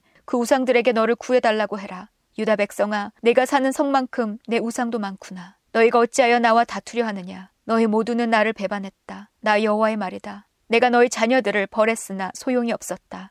그들은 벌을 받고도 돌아오지 않았다. 너희는 예언자들을 사나운 사자와 같이 칼로 죽였다. 이 세대 사람들아, 너희는 여호와의 말씀에 귀 기울여라. 내가 이스라엘 백성에게 광야와 같았던 적이 있었느냐? 어둡고 위험한 땅 같았던 적이 있었느냐? 어찌하여 내 백성이 우리가 자유롭게 다닐 수 있게 되었으니 이제는 더 이상 여호와께 돌아가지 않겠다고 말하느냐? 젊은 여자가 어찌 자기 보물을 잊겠으며 신부가 어찌 그 고운 옷을 입겠느냐? 그런데 내 백성은 셀 수 없이 많은 날 동안 나를 잊었다. 너는 연애하는 일에 익숙하다. 경험 많은 창녀도 오히려 너에게 배워야 하겠다. 내 옷자락에 가난한 사람과 죄 없는 사람들의 피가 묻었다. 그들이 집을 털려고 들어오다 붙잡힌 도둑도 아닌데 너는 그들을 죽였다. 이 모든 짓을 저질러 놓고도 나는 죄가 없다. 하나님은 나에게 분노하시지 않을 것이다. 라고 말한다. 그러나 내가 나는 죄를 짓지 않았다. 라고 말하므로 내가 너를 심판할 것이다. 너는 내 멋대로 마구 마음을 바꾸는구나. 아시리아가 너를 부끄럽게 했듯이 이집트도 너를 부끄럽게 할 것이다. 그러면 너는 마침내 그곳에서도 쫓겨날 것이다. 포로처럼 두 손을 머리 위에 얹은 채 나오게 될 것이다. 내가 그 주위의 강한 나라들을 믿었지만 그들에게서 도움을 받을 수 없을 것이다. 이는 나 여호와가 그들을 버렸기 때문이다. 예레미야 3장 어떤 사람이 자기 아내와 이혼했다 하자 그 여자가 남편을 떠나 다른 남자와 결혼하면 첫 번째 남편이 그 여자에게 다시 돌아오겠느냐? 만약 다시 돌아온다면 그 땅이 몹시 더러워지지 않겠느냐? 내가 많은 남자들과 더불어 창녀처럼 살고서도 다시 내게로 돌아오려느냐? 나 여호와의 말이다. 유다야 눈을 들어 저 벌거숭이 언덕들을 바라보아라. 내가 창녀처럼 행동하지 않은 곳이 어디 있느냐? 길가에 앉아 남자들을 기다리기를 마치 유목민이 광야에 앉아 있듯 했다. 너는 창녀처럼 살며 악한 짓을 하여 이 땅을 더럽혔다. 그래서 단비가 그쳤고 늦은 비도 그치고 말았다. 그런데도 너는 창녀의 얼굴을 하고 부끄러워할 줄 모른다. 그러던 네가 지금 나를 부르고 있다. 내 아버지여, 아버지는 내가 어렸을 적부터 내 친구였습니다. 언제까지 나에게 분노하시겠습니까? 영원토록 노를 거두지 않으시렵니까? 라고 말하고 있다. 유다야, 보아라. 네가 입으로는 그런 말을 하면서도 네가 하고 싶은 대로 온갖 악을 다 저질렀다. 요시아 왕 때에 여호와께서 내게 말씀하셨다. 예레미야야, 너는 진실하지 못한 저 이스라엘이 한 짓을 보았느냐? 이스라엘은 간음죄를 지었다. 이스라엘은 높은 산과 모든 푸른 나무 아래마다 우상을 두었다. 나는 속으로 이스라엘이 이런 악한 짓을 한 뒤에 내게로 다시 돌아오겠지라고 생각했다. 그러나 이스라엘은 내게 돌아오지 않았다. 이스라엘의 악한 누이 유다도 이스라엘이 한 짓을 보았다. 진실하지 못한 이스라엘의 가늠함으로 내가 이혼 증서를 주고 그를 내어 쫓았다. 그러나 그의 악한 누이 유다 역시 그것을 보고 두려워하지 않고 계속 가늠하는 것을 내가 보았다. 유다는 창녀처럼 살면서 온 나라를 더럽혔다. 유다는 돌과 나무로 만든 우상을 섬김으로써 가늠죄를 지었다. 이스라엘의 악한 누이 유다는 이 모든 일을 행하고도 진심으로 내게 돌아오지 않았다. 유다는 거짓으로 돌아오는 척만 했다. 나 여호와의 말이다. 여호와께서는 내게 말씀하셨다. 이스라엘은 진실하지 않지만 그래도 악한 유다보다는 나은 데가 있다. 너는 가서 북쪽을 향해 이 모든 말을 다 전하여라. 돌아와라. 진실하지 못한 이스라엘 백성아. 여호와의 말이다. 너를 향한 나의 노여움을 거두겠다. 나는 매우 자비로운 하나님이다. 여호와의 말이다. 내가 영원히 노여움을 품지 않겠다. 너는 오직 내 죄를 인정하기만 하면 된다. 너는 내 하나님 여호와를 배반했고 다른 나라의 헛된 신들을 섬겼다. 너는 산당에 있는 모든 푸른 나무 아래에서 그 신들을 섬기며 내게 순종하지 않았다. 나 여호와의 말이다. 너희 진실하지 못한 백성들아 내게로 돌아오너라. 나 여호와의 말이다. 나는 너희의 남편이다. 내가 너희를 모든 성에서 한 명씩 모든 집안에서 두 명씩 택하여 시온으로 데려오겠다. 내가 또 진실한 마음으로 나를 따르는 지도자들을 너희에게 줄 것이니 그들이 지식과 깨달음으로 너희를 인도할 것이다. 그날에 너희의 수가 이 땅에 많아지고 번창할 것이다. 그때에는 사람들이 여호와의 언약궤에 대해 다시는 말하지 않을 것이며 생각하지도 않을 것이다. 그것을 기억하지도 않고 찾지도 않고 다시 만들지도 않을 것이다. 그때에는 예루살렘을 여호와의 보좌라고 부르게 될 것이며 모든 나라들이 여호와의 이름으로 예루살렘에 모일 것이다. 그들이 다시는 자기들의 악한 마음에서 나오는 고집대로 행하지 않을 것이다. 그날에는 유다 집안과 이스라엘 집안이 합쳐질 것이니 그들은 북쪽 땅에서 함께 나와서 내가 그들의 조상에게 준 땅에 이를 것이다. 나 주 여호와가 말한다. 나는 너희를 입양하여 내 자녀로 삼고 너희에게 좋은 땅을 주었다. 내가 준 땅은 다른 어떤 나라의 땅보다 아름다운 땅이다. 나는 너희가 나를 나의 아버지라고 부르며 배반하지 않을 것이라고 생각했다. 그런데 이스라엘 백성아 너희는 마치 남편에게 진실하지 못한 여자처럼 나에게 진실하지 않았다. 나 여호와의 말이다. 벌거숭이 언덕 위에서 소리가 들리니 이는 이스라엘 백성이 자비를 구하며 부르짖는 소리다.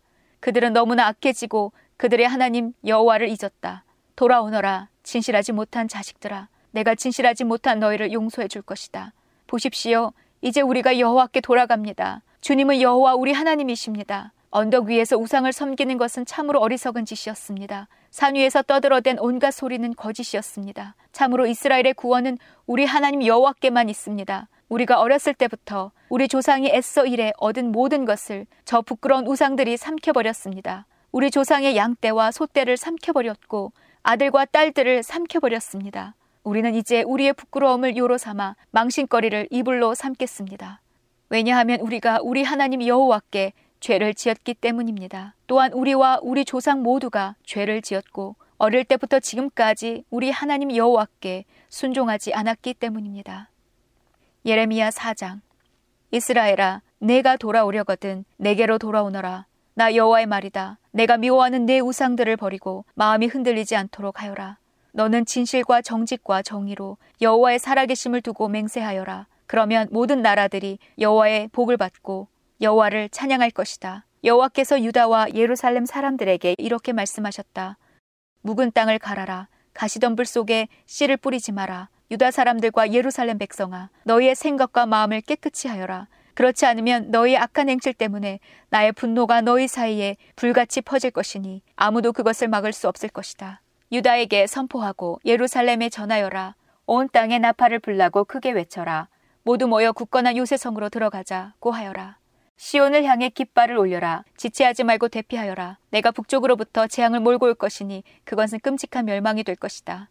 사자가 사자굴에서 나온 것처럼 세계를 파괴할 자가 제자리에서 나와 행진을 시작했다. 그가 내 땅을 황폐하게 하려고 자기 집을 떠나왔으니 내 성들이 황폐하게 될 것이다. 그 성들에서 아무도 살지 못할 것이다. 그러니 거친 베옷을 입고 내 슬픔을 드러내어 크게 부르짖어라. 여호와의 무서운 진노가 우리에게서 떠나가지 않았다. 그날에는 왕과 신하들도 용기를 잃을 것이다. 제사장들은 놀랄 것이며 예언자들도 깜짝 놀랄 것이다. 나 예레미야가 말했다. 주 여호와여 주께서 이 백성과 예루살렘 백성을 속이셨습니다.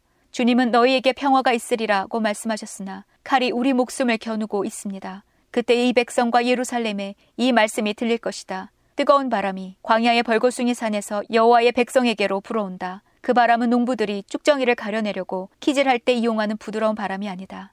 그것보다 더 강한 바람이니 그것은 여호와께서 명하신 바람이다. 이제 여호와께서 유다 백성에게 심판을 선포하실 것이다. 보아라 원수가 구름처럼 몰려오고 그 전차들이 회오리 바람같이 밀려온다. 그 말들은 독수리보다 빠르다. 재앙이 곧 닥칠 것이니 이제 우리는 망했다. 예루살렘아 내 마음의 악을 깨끗이 씻어라. 그러면 구원을 얻을 것이다. 어느 때까지 내 가운데 악한 생각을 품겠느냐. 단과 에브라임 산에서 나쁜 소식이 들려온다. 이것을 모든 나라에 알려라. 이 소식을 예루살렘에 퍼뜨려라. 원수들이 먼 나라에서 와서 유다 성들을 향해 전쟁의 함성을 지른다. 사람들이 밭을 지키듯이 원수가 예루살렘을 애워쌌다. 이는 유다가 나를 배반했기 때문이다. 나 여호와의 말이다. 너희 악한 행위가 이런 재앙을 불렀다. 이것이 내가 받을 심판이다. 얼마나 끔찍한가. 그 고통이 내 마음까지 찌른다. 아이고 아파라. 아이고 아파라. 제가 고통 때문에 몸부림칩니다. 저의 가슴이 너무 아픕니다. 심장이 몹시 두근거려서 잠자코 있을 수 없습니다. 이는 제가 직접 나팔 소리와 전쟁을 알리는 소리를 들었기 때문입니다. 재앙이 꼬리를 물고 일어나고 온 나라가 파괴되었습니다. 저희의 장막이 갑자기 무너졌고 휘장이 순식간에 찢어졌습니다. 언제까지 저 전쟁 깃발을 보며 언제까지 전쟁 나팔 소리를 들어야 합니까? 여호와께서 말씀하셨다. 내 백성은 어리석다. 그들은 나를 알지 못하는 미련한 자식들이라서 깨닫지도 못한다. 그들은 악한 일을 하는 데는 뛰어나지만 좋은 일은 할 줄 모른다. 내가 땅을 바라보니 텅 비고 아무런 형태도 없었다. 하늘을 바라보니 빛도 보이지 않았다. 산들을 바라보니 그것들은 흔들리고 있었고 모든 언덕들도 떨고 있었다. 둘러보니 아무 사람도 없었고 하늘의 새도 모두 날아가고 없었다. 둘러보니 기름진 땅은 황무지가 되었고 땅의 모든 성들은 파괴되었다. 여호와 앞에서 여호와의 크신 분노 앞에서 그렇게 되고 말았다. 여호와께서 이렇게 말씀하셨다. 온 땅이 황폐하게 될 것이다. 그러나 완전히 멸망시키지는 않겠다. 그 일 때문에 땅이 크게 부르짖을 것이며 하늘이 어두워질 것이다. 내가 말하였으니 마음을 바꾸지 않겠고 내가 계획했으니 뜻을 돌이키지 않겠다. 기병들과 활 쏘는 군인들의 함성을 듣고 모든 성의 백성들이 도망칠 것이다. 덤불 속에 숨는 사람도 있고 바위 틈에 숨는 사람도 있을 것이다. 유다의 모든 성이 텅 비어 그 성에 아무도 살지 않을 것이다. 유다야, 너는 망한 나라인데 지금 무슨 짓을 하고 있느냐? 어찌하여 화려한 옷을 입고 금장식으로 몸을 꾸미며 눈 화장을 하느냐? 네가 화장을 하지만 모두 다 쓸데없다. 네 연인들이 너를 미워하며 너를 죽이려 들 것이다. 나는 아기 낳는 여자가 내는 신음소리 비슷한 것을 들었다. 그것은 마치 첫 아이를 낳는 여자가 내지르는 소리와 같았다. 그것은 숨이 막혀 헐떡거리는 시온의 소리다. 시온이 손을 들어 기도하며 말한다. 아, 나는 이제 망했구나. 나를 죽이려 하는 사람들 때문에 내가 지쳤다. 예레미야 5장. 여호와께서 말씀하셨다. 너희는 예루살렘 거리를 이리저리 다니며 두루 살피고 생각해 보아라. 성의 광장을 모두 뒤져 정직한 일을 하는 사람이 한 명이라도 있는지 찾아보아라. 진리를 구하는 사람이 한 명이라도 있는지 찾아보아라. 너희가 찾을 수 있다면 내가 이 성을 용서해 주겠다. 사람들은 여호와의 살아계심을 두고 맹세한다고 말하지만 그들의 맹세는 거짓일 뿐이다. 여호와여 주께서는 사람들 가운데서 진실을 찾고 계시지 않습니까? 주께서 유다 백성을 치셨어도 그들은 아파하지 않습니다. 주께서 그들을 멸망시키셨어도 그들은 교훈을 얻으려 하지 않고 얼굴을 바위보다 더 굳게 하여 하나님께 돌아오기를 거절합니다. 그래서 나는 생각했습니다. 이들은 가난하고 어리석은 백성일 뿐이다. 그들은 여호와의 길을 알지 못한다. 그들은 자기 하나님께서 바라시는 공평이 무엇인지도 모른다. 그러니 내가 유다의 지도자들에게 가보겠다. 가서 그들에게 말해보겠다. 틀림없이 그들은 여호와의 길과 하나님께서 바라시는 공평이 무엇인지 알고 있을 것이다. 그러나 그 지도자들도 주님을 배반하고 떠나가기는 마찬가지였습니다. 그들은 주님과 이어진 끈을 끊어버렸습니다. 그러므로 사자가 숲속에서 나와 그들을 칠 것이며 늑대가 사막에서 나와 그들을 죽일 것입니다. 표범이 그들의 성 가까이에 숨어 기다리고 있다가 성에서 나오는 사람은 누구든지 찢어 죽일 것입니다. 이런 일이 일어나는 것은 유다 백성이 큰 죄를 지었고 여러 번 주님을 배반했기 때문입니다. 여호와께서 말씀하셨다. 내가 너희를 어떻게 용서하겠느냐? 내 자녀들이 나를 버리고 떠나서 신이 아닌 것들에게 맹세를 했다. 내가 그들에게 필요한 것을 다 주었지만 그들은 나에게 부정한 아내같이 하며 장녀들의 집에 드나들었다. 그들은 살지고 정욕이 가득한 수말같이 이웃의 아내를 탐냈다. 이런 짓을 한 유다 백성을 내가 어찌 벌하지 않겠느냐. 이런 백성은 벌을 받아야 마땅하다. 나 여호와의 말이다. 가서 유다의 포도밭을 망쳐놓아라. 그러나 완전히 망쳐놓지는 마라. 그 백성이 여호와를 버리고 떠나갔으니 가지를 치듯 그들을 잘라내어라. 이스라엘과 유다 백성들이 나 여호와를 완전히 배반했다. 나 여호와의 말이다. 그 백성들이 여호와를 부인하며 이렇게 거짓말을 했다. 여호와는 우리에게 아무 일도 하지 않으실 것이다. 어떤 나쁜 일도 우리에게 일어나지 않을 것이며 우리는 전쟁이나 굶주림을 겪지 않을 것이다. 예언자들은 헛된 바람에 지나지 않는다. 그들에게는 하나님의 말씀이 없으므로 예언자들이 말하는 나쁜 일은 그들에게만 일어날 것이다. 그러므로 만군의 하나님 여호와께서 이렇게 말씀하셨다. 백성이 이런 말을 하였으므로 내가 내 입에 주는 말은 불이 되게 하고 이 백성들은 장작이 되게 할 것이니 그 불이 그들을 삼킬 것이다. 보아라 이스라엘 백성아 이제 곧 내가 먼 곳에서 한 나라를 데려와 너를 칠 것이다. 그 나라는 옛적부터 있던 오래된 나라이다. 그 나라 백성이 내가 알지 못하는 말을 하니 그들이 말을 하여도 너는 깨닫지 못할 것이다. 그들의 화살은 죽음을 불러오는 열린 무덤이요. 그 나라 사람들은 모두 강한 용사이다. 그들은 내가 거둔 곡식과 양식을 먹을 것이며 내 아들과 딸들을 삼켜버릴 것이다. 그들이 내 양떼와 소떼도 먹고 내 포도와 무화과도 먹을 것이다. 내가 믿고 의지하는 굳건한 성들도 그들이 칼로 무너뜨릴 것이다. 그러나 그때에도 내가 너희를 완전히 멸망시키지는 않겠다. 여호와의 말이다.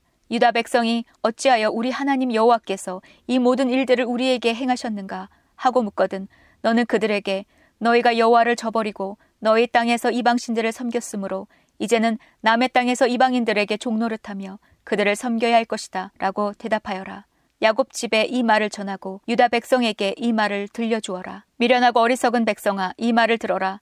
눈이 있어도 보지 못하고 귀가 있어도 듣지 못하는 백성아, 너희는 내가 두렵지 않느냐? 나 여호와의 말이다. 너희는 왜 내 앞에서 떨지 않느냐? 내가 모래로 바다에 경계를 지었으니 바닷물은 영원히 그 모래를 넘지 못한다. 파도가 아무리 높고 세차게 쳐도 모래를 넘지 못한다.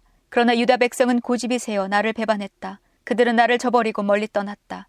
그들은 마음속으로 우리는 우리 하나님 여호와를 두려워해야 한다. 하나님은 철을 따라 이른 비와 늦은 비를 주시고 정해진 기간이 되면 추수를 할 수 있게 해주신다. 라고 말하지도 않는다. 그러므로 너희의 악한 것이 비와 추수를 가로막고 너희의 죄가 너희의 복을 앗아갔다.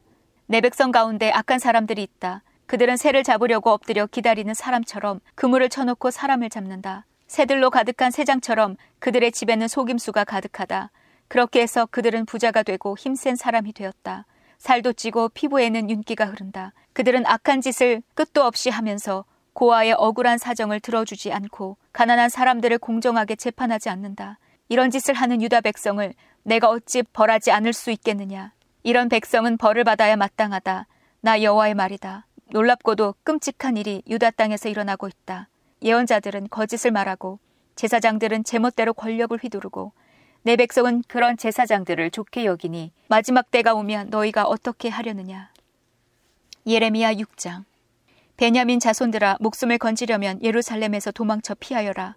드고와 마을에서 전쟁 나팔을 불고 베타게렛 마을 위에서 경고의 깃발을 올려라. 재앙이 북쪽에서부터 몰려오고 있다. 끔찍한 멸망이 다가오고 있다. 사랑스럽고 부드러운 딸 시오나, 내가 너를 멸망시키겠다.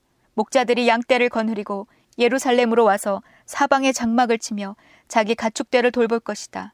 그들이 말하기를 예루살렘을 칠 준비를 하여라. 일어나라 정오에 공격할 것이다. 오라 벌써 날이 기울어 저녁 그림자가 길어지고 있다. 그러니 일어나라 밤에 공격하여 저 굳건한 예루살렘 성을 무너뜨리자 라고 한다. 만군의 여호와께서 이렇게 말씀하셨다. 예루살렘 주변의 나무들을 베어라. 예루살렘 성을 공격할 수 있는 흑언덕을 쌓아라. 이 성은 반드시 벌을 받아야 한다. 이 성 안에는 사악한 일이 가득하다. 우물이 물을 솟구쳐내듯이 예루살렘은 악을 솟구쳐낸다. 성 안에서 들리는 것은 폭력과 파괴의 소리니 내 앞에 보이는 것은 병들고 다친 사람들 뿐이다. 예루살렘아 이 책망의 말씀을 들어라. 그렇지 않으면 내가 너를 버리고 내 땅을 황무지로 만들어 그 땅에 아무도 살지 못하게 할 것이다. 만군의 여호와께서 이렇게 말씀하셨다. 너희의 원수들이 포도나무에서 마지막 포도를 걷어들이듯 살아남은 이스라엘 백성을 찾아낼 것이다. 그러니 너는 아직 시간이 있을 때에 포도를 거둬들이는 사람처럼 가지마다 다시 한번 잘 살펴보아라. 내가 누구에게 말하겠습니까?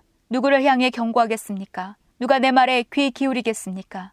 이스라엘 백성은 귀를 막고 있어서 내 경고를 듣지 못합니다. 그들은 여호와의 말씀을 비웃으면서 그 말씀에 귀 기울이기를 싫어합니다. 내게 여호와의 분노가 가득하니 더 이상 품고 있을 수만은 없습니다. 그러면 나의 분노를 길거리에서 놀고 있는 아이들과 모여 있는 젊은이들에게 쏟아라. 남편과 그의 아내가 나의 분노 가운데 사로잡힐 것이며 장로들과 늙은이들도 사로잡힐 것이다. 그들의 집은 남들에게 넘어갈 것이며 그들의 밭과 아내도 함께 넘어갈 것이다. 내가 손을 들어 이 땅에 사는 사람들에게 벌을 내릴 것이다. 나 여호와의 말이다. 작은 사람에서부터 큰 사람에 이르기까지 누구나 돈에 욕심내고 있다. 예언자와 제사장들까지 모두 거짓말을 하고 있다.